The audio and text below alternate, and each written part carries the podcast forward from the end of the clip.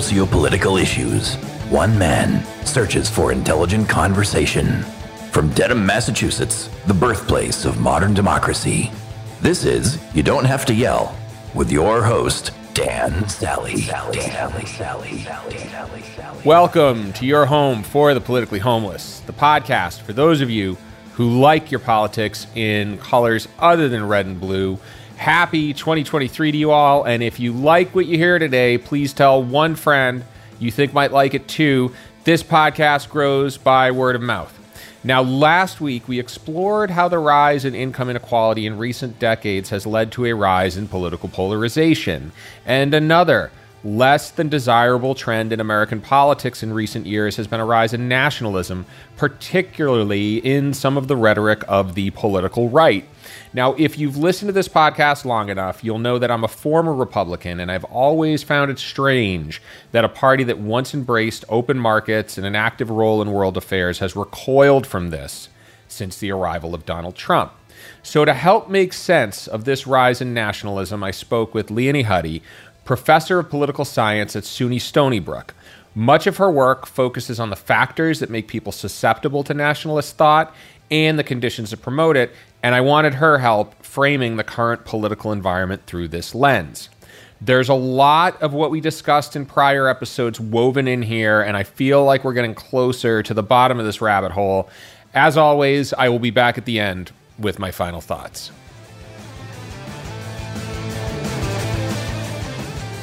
yeah, I'll actually say that warning again, just so everybody hears, which is I have a dog that barks at everything, and he will. He makes he's been made cameos in pretty much every episode since we've gotten him. So you you may hear him, you may hear my kids come home, depending on the time, you know, all that good stuff. You're in Long Island, right? Correct. And you're originally from Australia, correct? Correct. And do you ever like walk out the door in February and just think to yourself, like, what have I done to myself moving to the Northeast United States? Uh, you know, it, it's an interesting contrast between Australia and the US because it's also like a two party system. Mm-hmm. Um, and I'm just talking here about politics because I'm a political scientist. Yes, of course. Yeah. Me, yeah, just how different the two countries handled things like COVID. Okay. Um, in Australia, the parties, the Australians think their parties are polarized, but they're really not in the way that has occurred in the US, right? They say, oh, the other side is terrible. But in reality, yeah. they're sort of centrist left right parties. Yeah. They came together over COVID. There was uniformity. There's a national health scheme. So the politics seems reasonably rational. Politicians yeah. talk about the issues on election night someone from one party and someone from the other, and these are elected officials, sit and mm-hmm. discuss the election together. And we can't okay. even imagine that happening in the United States. So, and they're respectful and they look like colleagues. So, I, I really think it is a huge disservice to have this appearance throughout our system that these two sides are at war with each other. It is, does not help anyone. And as a political scientist, I always say, what is politics about? A lot of it is compromise. Yeah. It's the essence. The essence of politics is trying to deal with competing interests and figure out a way through that. And without compromise, it's very difficult to move forward. Do you think part of that's cultural? Do you think it's the system we have here, or maybe a mix of both? Because we're you not know, very polite. Ha- uh, listen, I, one thing I would say is it doesn't help to have a lot of money in elections. Mm-hmm. Let me put it that way. And so, if we trace that back through the past decades, I think there have been some pernicious influences pushing. This is not a political statement, it's, a, it's an objective fact that for many decades the right was being pushed further to the right. Mm-hmm. And the left was remaining more centrist. That may be changing a little bit in recent years. But there were heavily moneyed interests with vested interests in developing a free market ideology. We saw some of that, I think it began in the Reagan era, really. Mm-hmm. And we saw some of that through the Tea Party, although a lot of other issues have surfaced. So there are multiple factors at work mm-hmm. in the system, I think. But it has not helped to have so much money involved in elections and having progressively this geographic sorting that has occurred too mm-hmm. throughout the nation. We have to think about why and how that has happened you know, so we're seeing these geographic separation of people, very tight, like tightly homogeneous congressional districts that lend themselves to extremism, the primary system, that in the presidential election can give us a very thin slice of voters turning up at primaries that push the candidates to ideological extremes.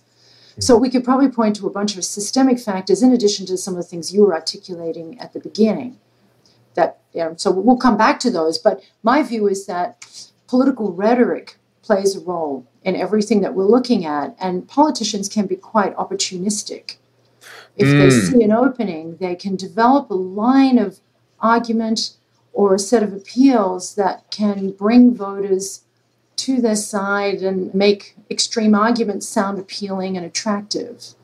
This actually dovetails perfectly into your work and, uh, and what prompted me to, to ask you to, to come on this podcast, which is a lot of your work focuses on the role nationalism plays in American politics. And there's one particular paper which I'll post in the show notes that discuss that we'll discuss today. Before we get into the work itself, I think we should probably give the listener some definitions here. Can you I- explain the difference between nationalism and patriotism or just simple national pride? And th- there's a lot of confusion around these yeah. terms, but I'll, I'll, lay it out front. I'm a political psychologist, and so for a long time, political psychologists have seen these as very different. So we would think of patriotism as a love of country. It's basically an attachment to the nation that most of us have. Mm-hmm. We grow up in a place, we learn through our socialization that this is us, that we are, we are a part of this nation. And feeling good about that is basically translates into patriotism. So it's a love of country, but it doesn't that by itself doesn't necessarily mean anything about our relations with other nations. We can love them. We can admire them. We have friendly nations.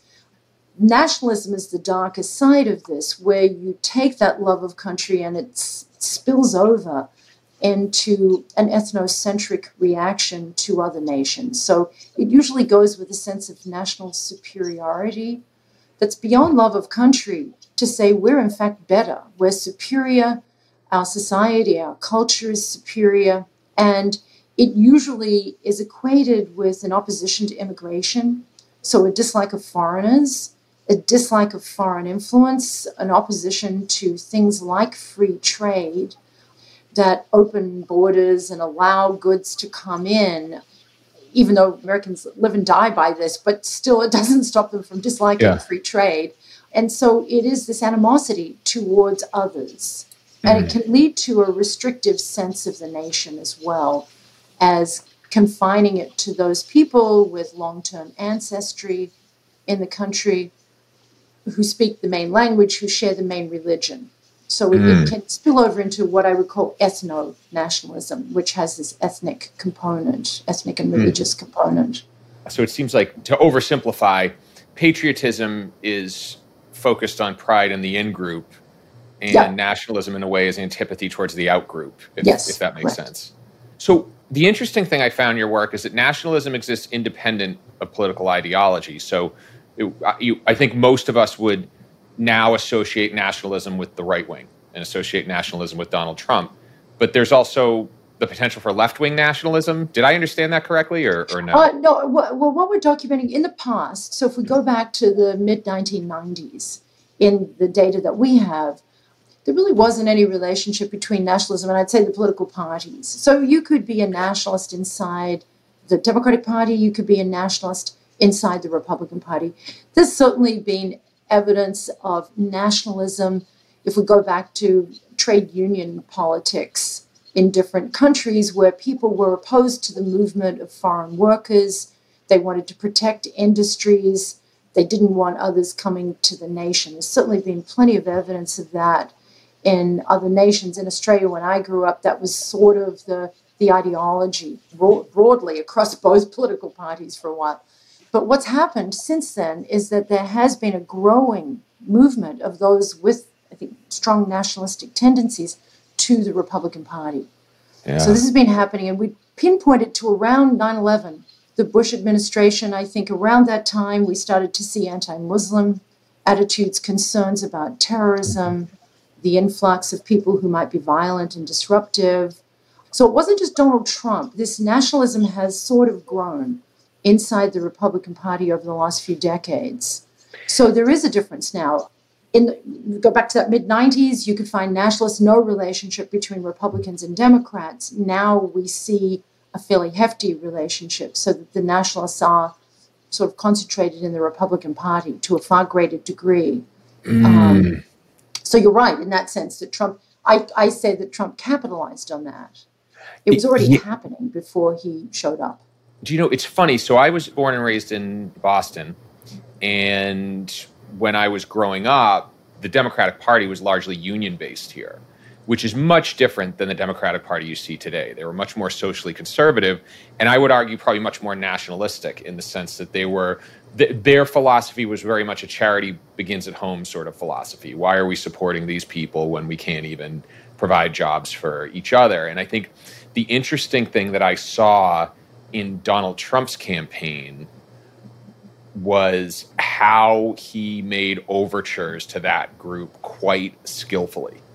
And I remember watching him, this is back in 2015, thinking to myself, this is going to work exceptionally well in the Rust Belt. It had matched the conversations I'd had years ago. And I think getting to something you said earlier, too, about the homogeneity of the parties and about the geographic sorting, the interesting thing that I've found, and I'd love your comments on this, is that when we look at who the two parties represent and the geographies they serve, it's sort of the haves and have nots of globalization. And the Democrats represent this sort of urban cosmopolitan, let's say wealthier group of people in America's urban enclaves who've benefited greatly from the last 30 years of economic activity. And then there's a whole group of people who are left out of that conversation, and that seems to be where the Republicans are, are finding their base. Is that something you've seen, or or uh, no? no question. I mean, yeah. I think that's exactly right. That one thing that we would say is perhaps the parties are signaling more clearly to ordinary voters, especially on these kinds of issues. Economic issues can mm. sometimes be complicated and hard to follow. Government, it's hard, complicated, hard to follow. But it's pretty easy when someone comes along and says, you know, our problems are because of immigrants that they're mm-hmm. taking jobs, that they're violent, they're criminal, they're destroying our country. It's a very compelling and seductive line of argument, I think. Mm-hmm. And politicians in the past might have stayed away from it because, in one sense, it's a very simplistic and wrong-headed argument. The country, uh, the United States, my country, many countries are these big immigrant nations that have benefited massively from immigration. And so it's a very simplistic argument, but an appealing one. And so when people feel like, yeah, something's wrong here. What is it? And a nationalistic politician comes along. He says, you know, um, our country used to be great, and look what happened to it. All these people came, and now it's not so great. Or mm-hmm. global influences have come and they've weakened our country. It's not so great. So I, I think that it has a, a clear and simple appeal. One of the other things that your study showed was that actually nationalism peaked in 2004, correct? And then it was kind of, and then it was on the decline until 2014, which is I think when the study ended, right? Well, and let me say it's continued to decline and nationally. So let me try and make that sound sensible. So while it looks like uh, our country, other countries have become more nationalistic over time, it isn't because there are more ordinary people supporting nationalism. It's more that nationalism has become more relevant through the rhetoric of political parties who've decided to talk about it more. So, and what that does is send a signal to someone who finds that an appealing argument. Oh, I see, that's my political party, because they're the ones who are really talking about this. Mm-hmm. They're the ones who are making these arguments. When no one on either side is making the arguments, it's harder to see where you belong, at least on the basis of your views on nationalism. So there are two separate things. One is the level of this nationalism in a society, and the other is whether it's a point of political cleavage. In other words, it's signaling where these two parties stand, and if they take differing positions, it makes it clearer which one you should support on the basis mm. of these attitudes. Yeah. And so I think, you know, when we think about why on earth, how could we believe that nationalism has declined? I think part of this that we've seen in the US, and it's true in other countries as well, that our younger generations of voters and young people are more international in their focus. You know, they've grown up in the internet age. They might have friends from around the world on their social networks. And this doesn't sound so good to them. They're a little confused, I think, by nationalism. It doesn't have as much resonance for them. They see themselves living in this, you know, linked, networked age that doesn't respect national boundaries. And so I think what basically when we see nationalism declining, it's in part because of new generations. As I was reading your work, one of the things I thought about was how maybe there's always a certain level of latent nationalism in society. It just kind of sits there, but it's not really effective as a political tool unless certain conditions are met. And the interesting thing is, if you look at when nationalism became more pronounced in our political dialogue, it was right around the financial crisis. And I think when that populist wave that we've seen hopefully crest in the last few years start rising. So, would you say maybe that in a lot of ways, nationalism sort of always exists in some way, and it's only politically useful in the right conditions? Absolutely. That, that's my view, partly because we can talk about this, but there is some personality basis to nationalism. In other words, when people have looked at this and looked at certain types of people based on their personalities, we can see some of these stable individual differences map onto nationalism. It doesn't explain everything about why some people are more nationalistic than others, but there are some people who are predisposed to like the sound of this, mm-hmm. and it's more appealing to them. And we've done some work in Western Europe there's no real evidence that nationalism is wildly different across nations or that it changes that much over time. If anything, as we see, it's gone down a little bit in the US. Mm-hmm. Um, okay. So obviously, it's not just personality. There are other factors that may be present when you're growing up and so on that might incline someone with this tendency to adopt these attitudes. But it is uh, present you know, mm. it's present. And I think if we looked at history, we probably see that people differ in terms of how suspicious they are of foreignness, of those from another place, from outside, whatever the boundary is, that they just look at them a little askance and are less able to accept that difference. Yeah. And, you know, it's kept under wraps because in a political system, if a political party or a candidate isn't pressing on this, it doesn't really matter. It's not yeah. part of the political choice landscape. But it's pretty easy to arouse, is what I would say. Now, again, sometimes, why doesn't this happen more often? We've had other norms, countervailing forces, where politicians will say, oh, we're not going there. We need free trade. You know, if our country is going to grow, we need immigration. If we start bashing immigrants, we're in mm-hmm. trouble because we might need them as workers. Maybe our birth rate is low. We need people to come to the country. And so that sort of puts a wrap on this to some extent, and it becomes an unfashionable view, and then people may not express it. They may still hold it, but they don't voice it so much.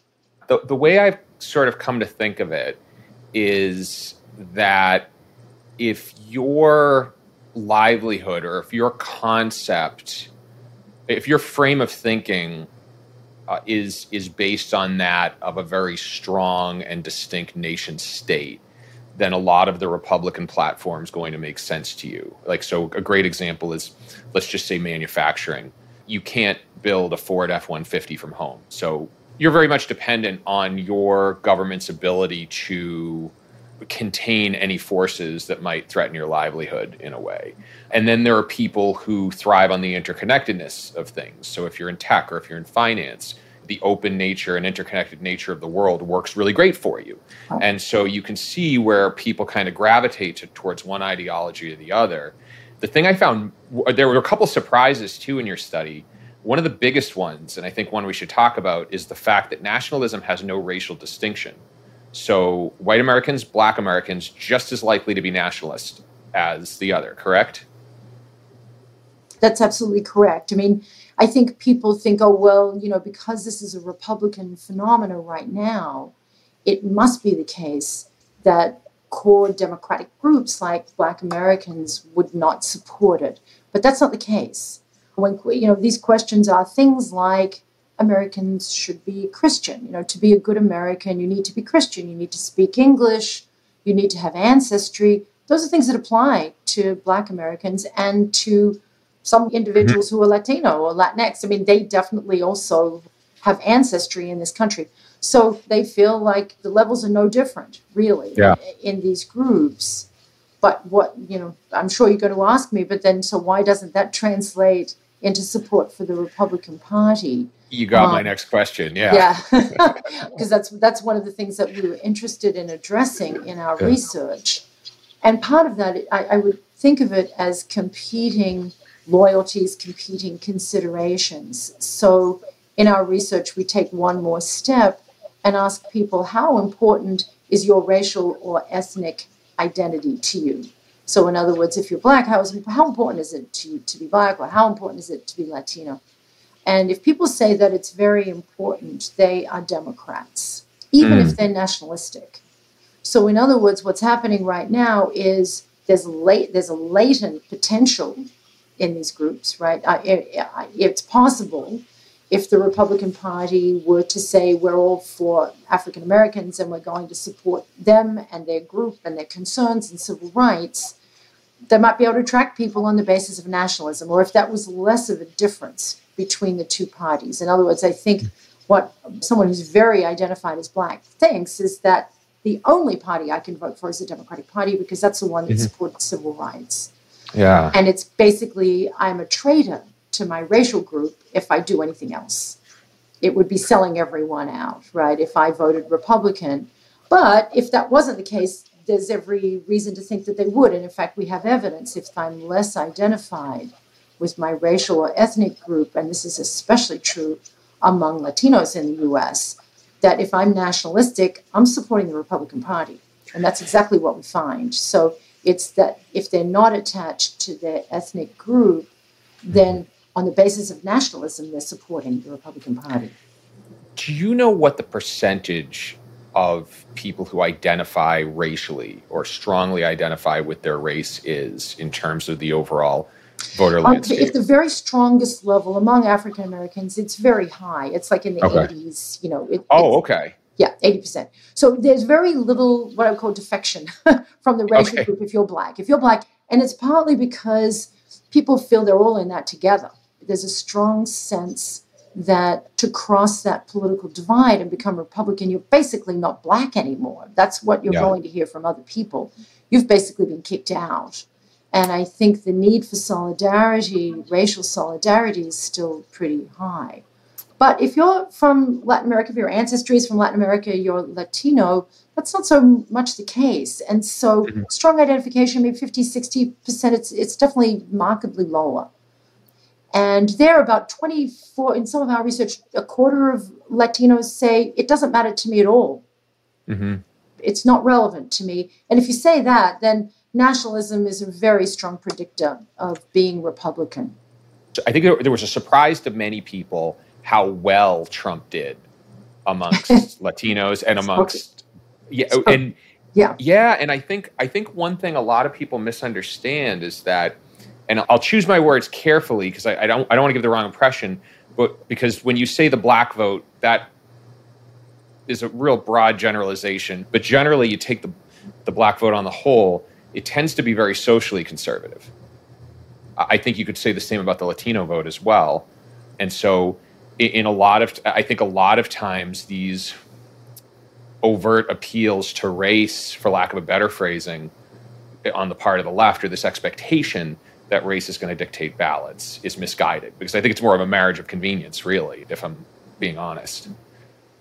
I mean, there's no question about that. I mean, it's been a puzzle. When you look at religiosity, church attendance, mm-hmm. moral, social values, um, there are a large chunk of the black community and the Latino community that should by rights be Republican based mm-hmm. on their religious and moral values.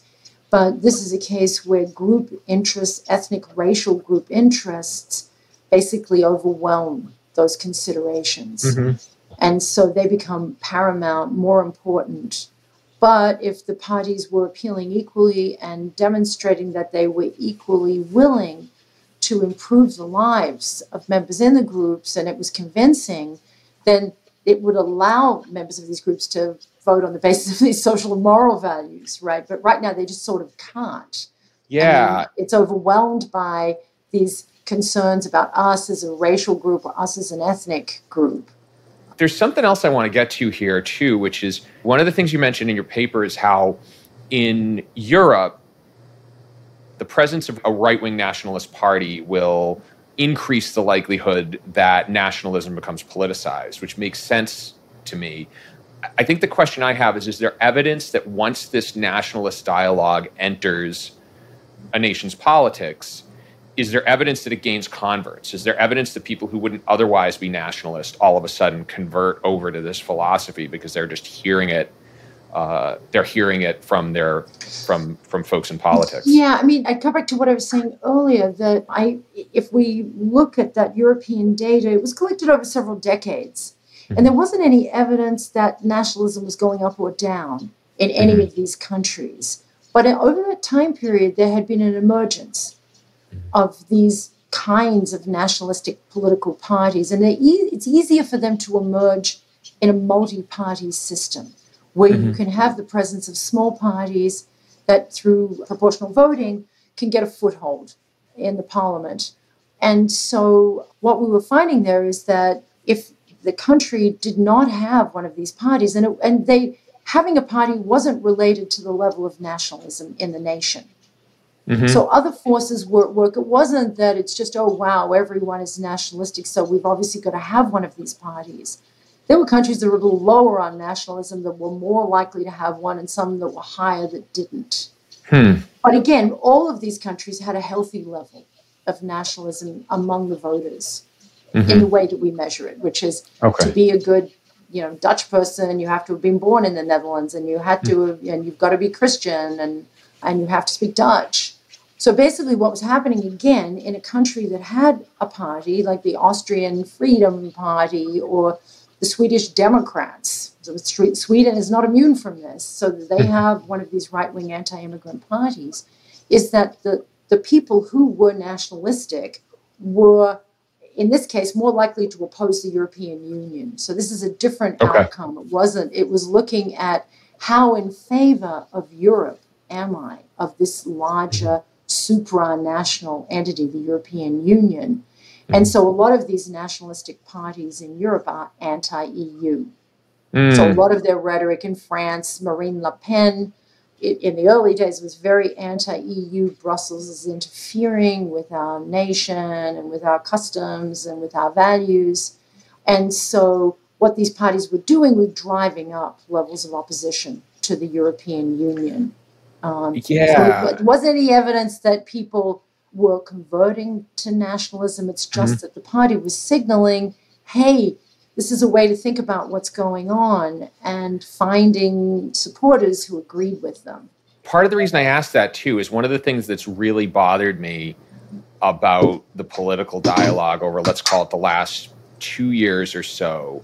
And I'll hone in on Tucker Carlson. I try to keep my political targets minimal just so as not to alienate one. But the thing that really bothers me about Tucker Carlson is his lionization of Viktor Orban of Hungary eh, who's somebody who arguably has done more to damage democracy in his own country than any of his contemporaries, but he's lionized as this protector of strong borders, or Tucker Carlson's recent aim at Ukraine. And for that matter, maybe some circles in the Republican Party who say that we have no business being involved in this war and why are we sending a bunch of aid to these people and, and, what i'm interested in, in understanding is i think the nationalists are probably always going to be maybe a smaller subset of the total population but there's a whole larger group of people who just go along with them mm-hmm. as a result of that so do you see people maybe who aren't nationalistic adopting nationalist policies because that's entering into the political dialogue. And so they. I mean, it's an interesting question. You know, we, we do have backward reasoning. So once I support, let's say I'm not very nationalistic, but somehow I like some of the things that Viktor Orban is doing, then there is evidence that once I form an attachment with his political party, yeah. that I may actually then adopt the policies.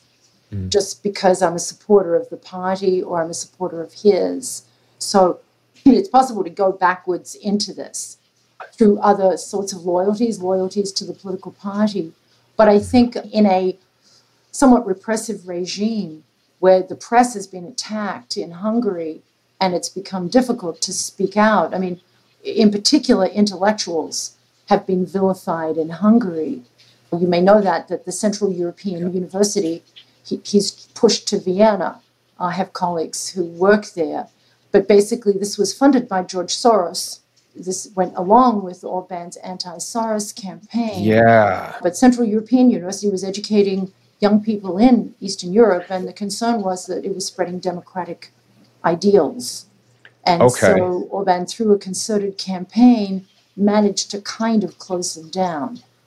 So what I would say about that is that then people are afraid to speak out. So it also mm-hmm. becomes difficult to know how many opponents there are. Of hmm. once we move into a more repressive type of nationalism, which I think that is, it, it's not just nationalism. It's a really, it's also a, an authoritarian regime right now that is less democratic. So there are other tools at work to silence people so that they feel uncomfortable speaking out.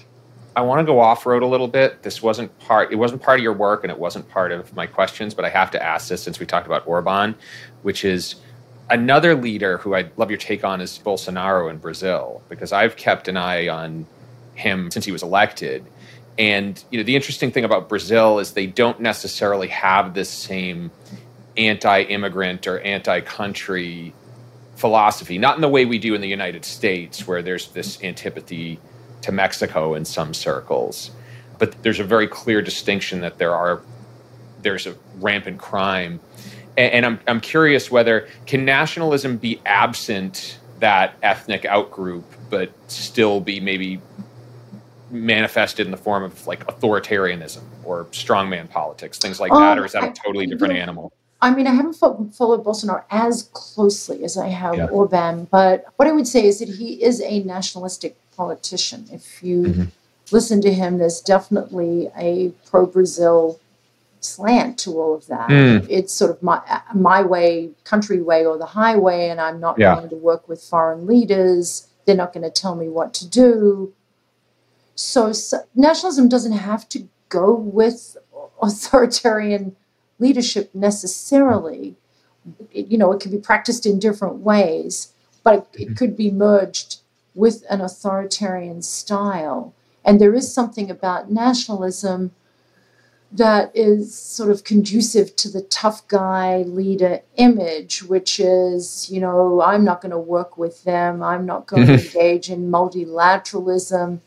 You know, that's for the girls kind of thing. I'm the yeah. guy leader and uh, I can run the show. So there is a way in which it suits nationalism, um, right? But it, they, they don't necessarily have to go together. And I think this is a complete aside, but people have talked a lot about populism.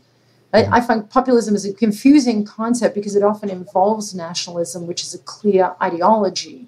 Yeah. Populism by itself isn't. I mean, it, it's a style of governing or it involves some authoritarian leadership and the vilification of intellectuals and those in government and so on. But I think, you know, we should keep our eye also on nationalism as a component of that with clear policy implications. Yeah, for foreign I mean, policy what, and for trade and for immigration. And for those reasons, I think it's, I, I find it like in some ways more concrete to deal with because we know what kind of policies we'll get out of someone espousing this ideology. And well, absolutely. And when I look at populism, I, I see something that's spawned by a certain set of conditions. And and really and I could be oversimplifying it, but I, I really trace it back to the financial crisis in 2008 when mm-hmm. people had finally decided that the system was not working for the regular person. And I think that's where you start to see Bernie Sanders, that's where you start to see Donald Trump make a lot more sense in the years that follow that. Do you think the best way to combat nationalism is, is really to combat the conditions that bring about populism, or is this something that can and should be fought on its own? What I would say, again, my view on nationalism and its emergence is that politicians are being opportunistic So, in other words, they see what's going on at ground level. There are economic problems, people are hurting, they're not quite sure it's complicated. There's some kind of explanation, but there are probably multiple out there. And mm-hmm. so they sort of take advantage of that and say, yeah. okay, let's just blame the foreigners.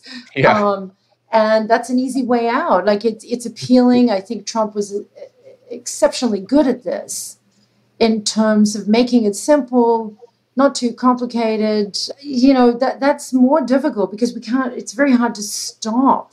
You know, we don't silence our politicians. They can in fact say whatever they're going to say. This is what's difficult to combat. Rhetoric also matters. So, you know, these are conditions on the ground and we can understand them in different ways, right? So it's a competition of ideas and explanations. And maybe what we haven't been very good at is on the other side of politics explaining the virtues of not being nationalistic.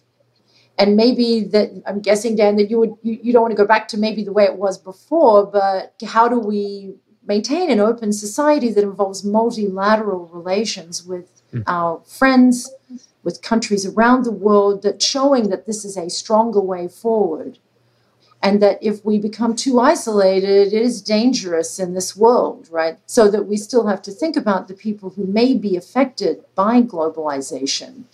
Yeah. But also make it more complicated. So, okay, we're going to deal with that, make the conditions more fair or whatever it is, do some level of protection, but we are not anti others. You know, we're not anti outsiders.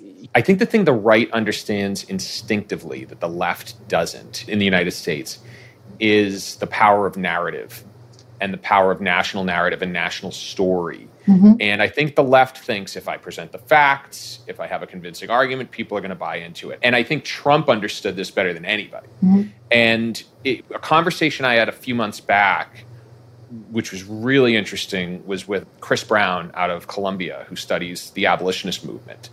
And the thing he told me that I found fascinating was that the abolition of slavery never ever made economic sense. Never. It was the worst thing the United States could have done economically. And so it was not a factual argument. But the institution of slavery became the yardstick by which you could measure yourself a true democracy or a democratic citizen. And I almost think if we're going to present a compelling counter to this nationalist rhetoric, we really have to think about rewriting this nationalist narrative and this nationalist story.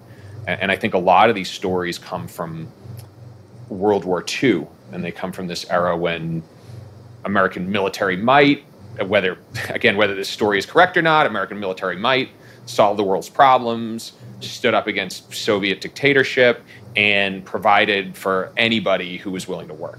And that narrative just is broken now. It just doesn't work. It's, and you know, so, I mean, and, you know, NATO, our alliances. I mean, we are seeing more multilateralism with cooperation in Ukraine with mm-hmm. NATO. So, you know, there's value and virtue in having friends in the world, mm-hmm. right? Going alone is not is not a sensible approach in this complex world. Is and we see the consequences of climate change. I mean, mm-hmm. going alone is not an option; it just isn't but you know not everyone's paying attention and they don't they don't realize the the benefits of these relationships so but i think also what you have to try and combat also is this feeling of being left out as, as mm-hmm. we started this conversation people yeah. feel left out they feel left out of the global economy they feel like they've been forgotten all of the attention is on major cities cosmopolitan centers and i think you were talking about the rhetoric on in the democratic party on the left but there's also going to be some attention to that. That mm-hmm. you've got to make people feel like I'm out there for you, and it, it's passing legislation, providing stimulus during COVID. These are examples of how a government can help a broad range of people. It, it really is a battle of, of interpretation. I mean, the, the conditions on the ground exist. It's a matter of how we understand them. Yes. Do you know I have one last question for you, which is Donald Trump was an artful, artful, artful brander. Probably understood that instinctively better than anyone in politics. Terrible policymaker. So the good news is whatever he said he was going to do, he couldn't get done anyway if you were, opposed to Donald Trump. Now, the problem that I see is there are a whole bunch of far more competent people in Republican leadership who've heard this stuff, who've heard this and heard it work and are actually able to build policies around it. And my question is what are the consequences if we don't combat this politicized nationalism? You know, the American public as a whole is kind of centrist, you know, so we just saw we saw a sort of correction in the last election, right? In the midterm elections, people rejected election deniers and so on. It is a matter of what the policies, I guess, are. We've got the rhetoric. If there is some severe consequence, so let's say we just stop all immigration to the nation, and everything grinds to a halt because you know it's an elderly population with no youngsters, for example, which is happening in some European countries. Then at some point, people say, "Well, you know, we, have a new kind of problem." So it, it is not an immediate optimism, but there are self-correcting mechanisms in this world that we live in.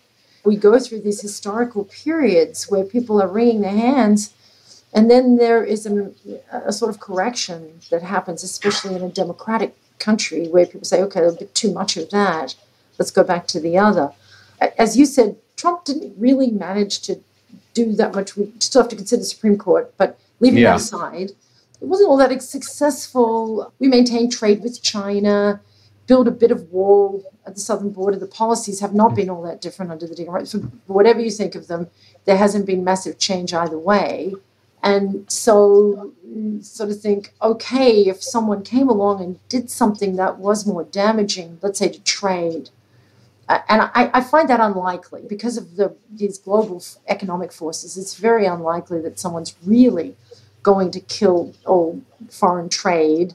Yeah. Um, so I, I think in the end, the American public, some people are deeply, deeply polarized some people do have these nationalistic tendencies, but we've also lived through many time periods where that was not realized, that mm. nationalism wasn't being manifested at the political level. And so, as we said at the outset, these people will always be around.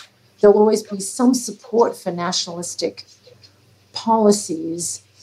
It really depends on the political figures and what they're saying in terms of what happens, you know, whether mm. they're really running hard with that.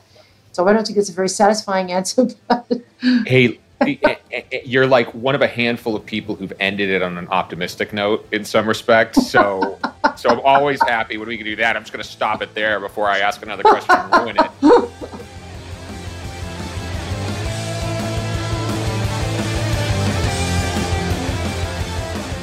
I hope you enjoyed this episode, and if you did, please consider leaving it a review. You can also find a link to Leonie's work in the show notes. And for additional commentary, you can sign up for YDHTY's email newsletter at ydhty.com slash news.